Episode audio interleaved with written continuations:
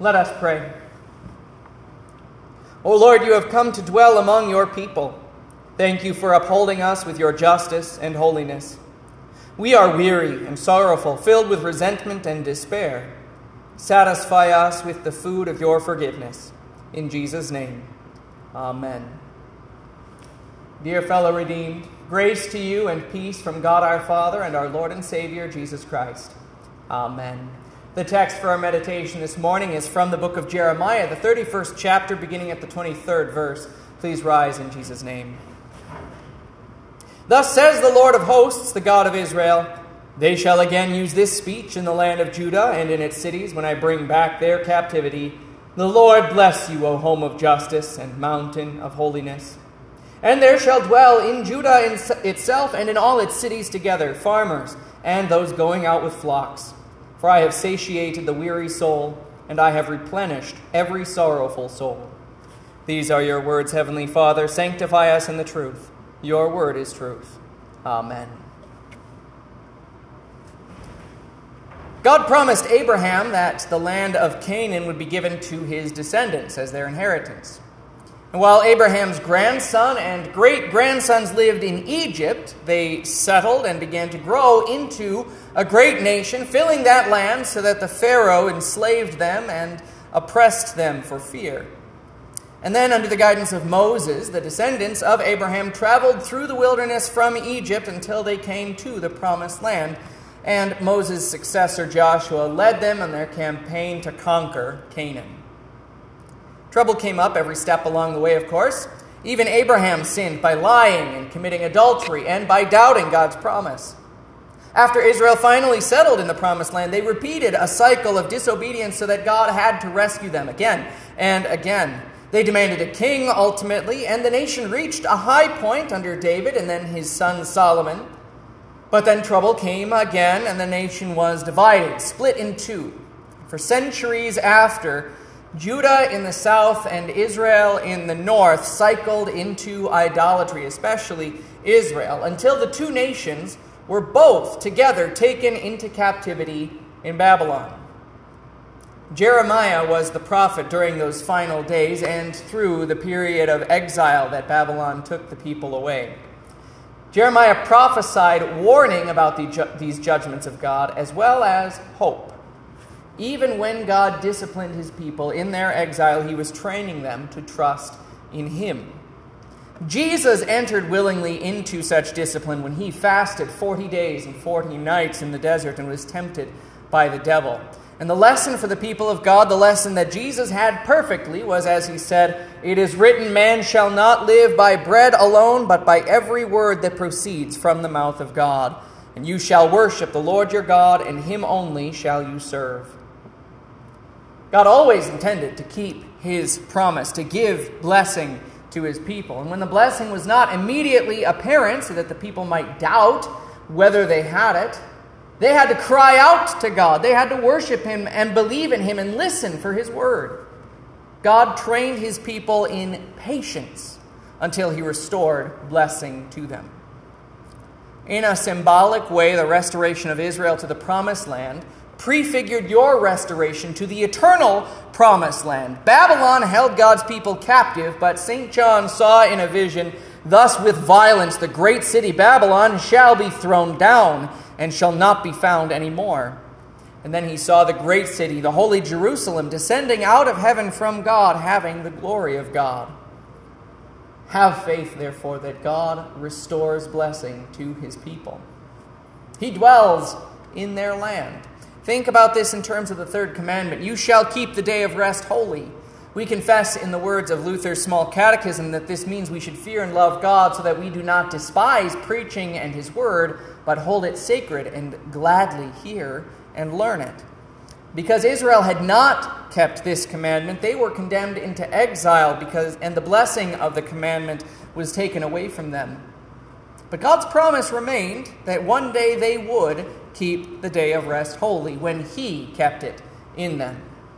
We understand this still in our future when God Himself will be with us and will be our God in the eternal heavenly mansions. But even in exile, God was with his people. They could call on him in bondage, as they had in Egypt when God looked upon the children of Israel and God acknowledged them. But in this, they always waited for the fulfillment when he would bring back their captivity. And notice what the blessing is when this restoration is done. The blessing that's spoken is The Lord bless you, O home of justice and mountain of holiness. Justice and holiness are attributes of God alone. Only God is just. Only God is holy. No one can have these things if God is not present. In fact, to call it the home of justice and mountain of holiness is to call it the home of the Lord, the mountain of the Lord. The land is just and the mountain is holy because God is there. Isaiah also saw this in a vision. Now it shall come to pass in the latter days that the mountain of the Lord's house shall be established on the top of the mountains, and shall be exalted above the hills, and all nations shall flow to it. What you should see here, depicted in this vision, is the temple.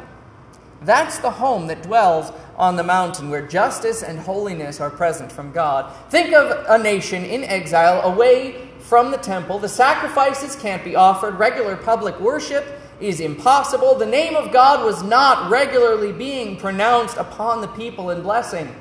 How much they might have yearned to hear the blessing of Aaron the Lord bless you and keep you. The Lord make his face shine upon you and be gracious unto you.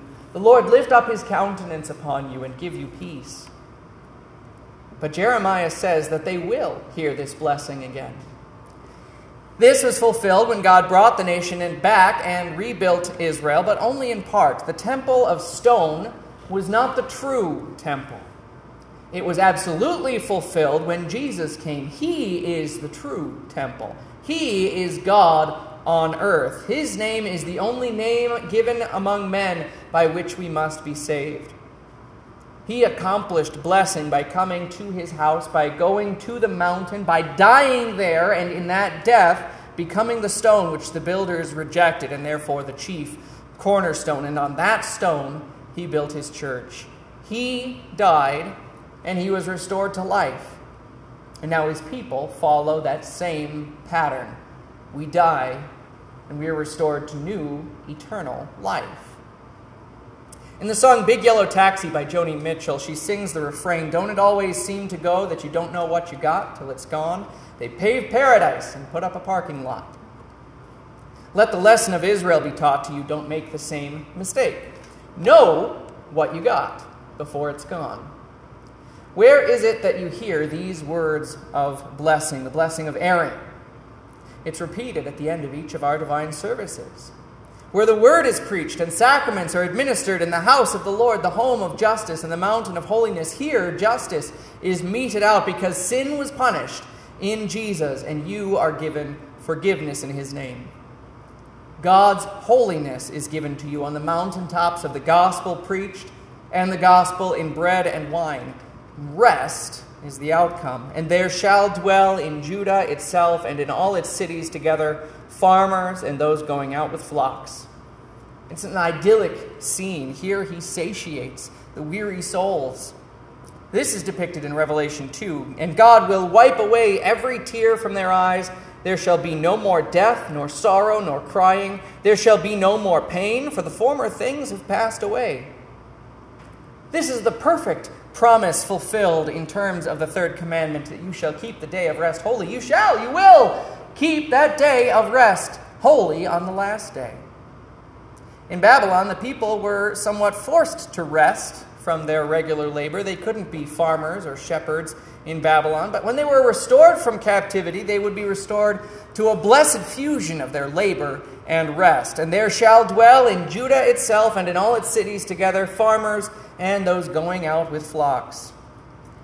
Labor, you remember, was cursed because of sin. Cursed is the ground for your sake. In toil you shall eat of it all the days of your life. Both thorns and thistles it shall bring forth for you. And you shall eat the herb of the field. In the sweat of your face you shall eat bread till you return to the ground. But the labor now would no longer be cursed, but it would be a blessed and restful sort of work, the most rewarding sort of work imaginable.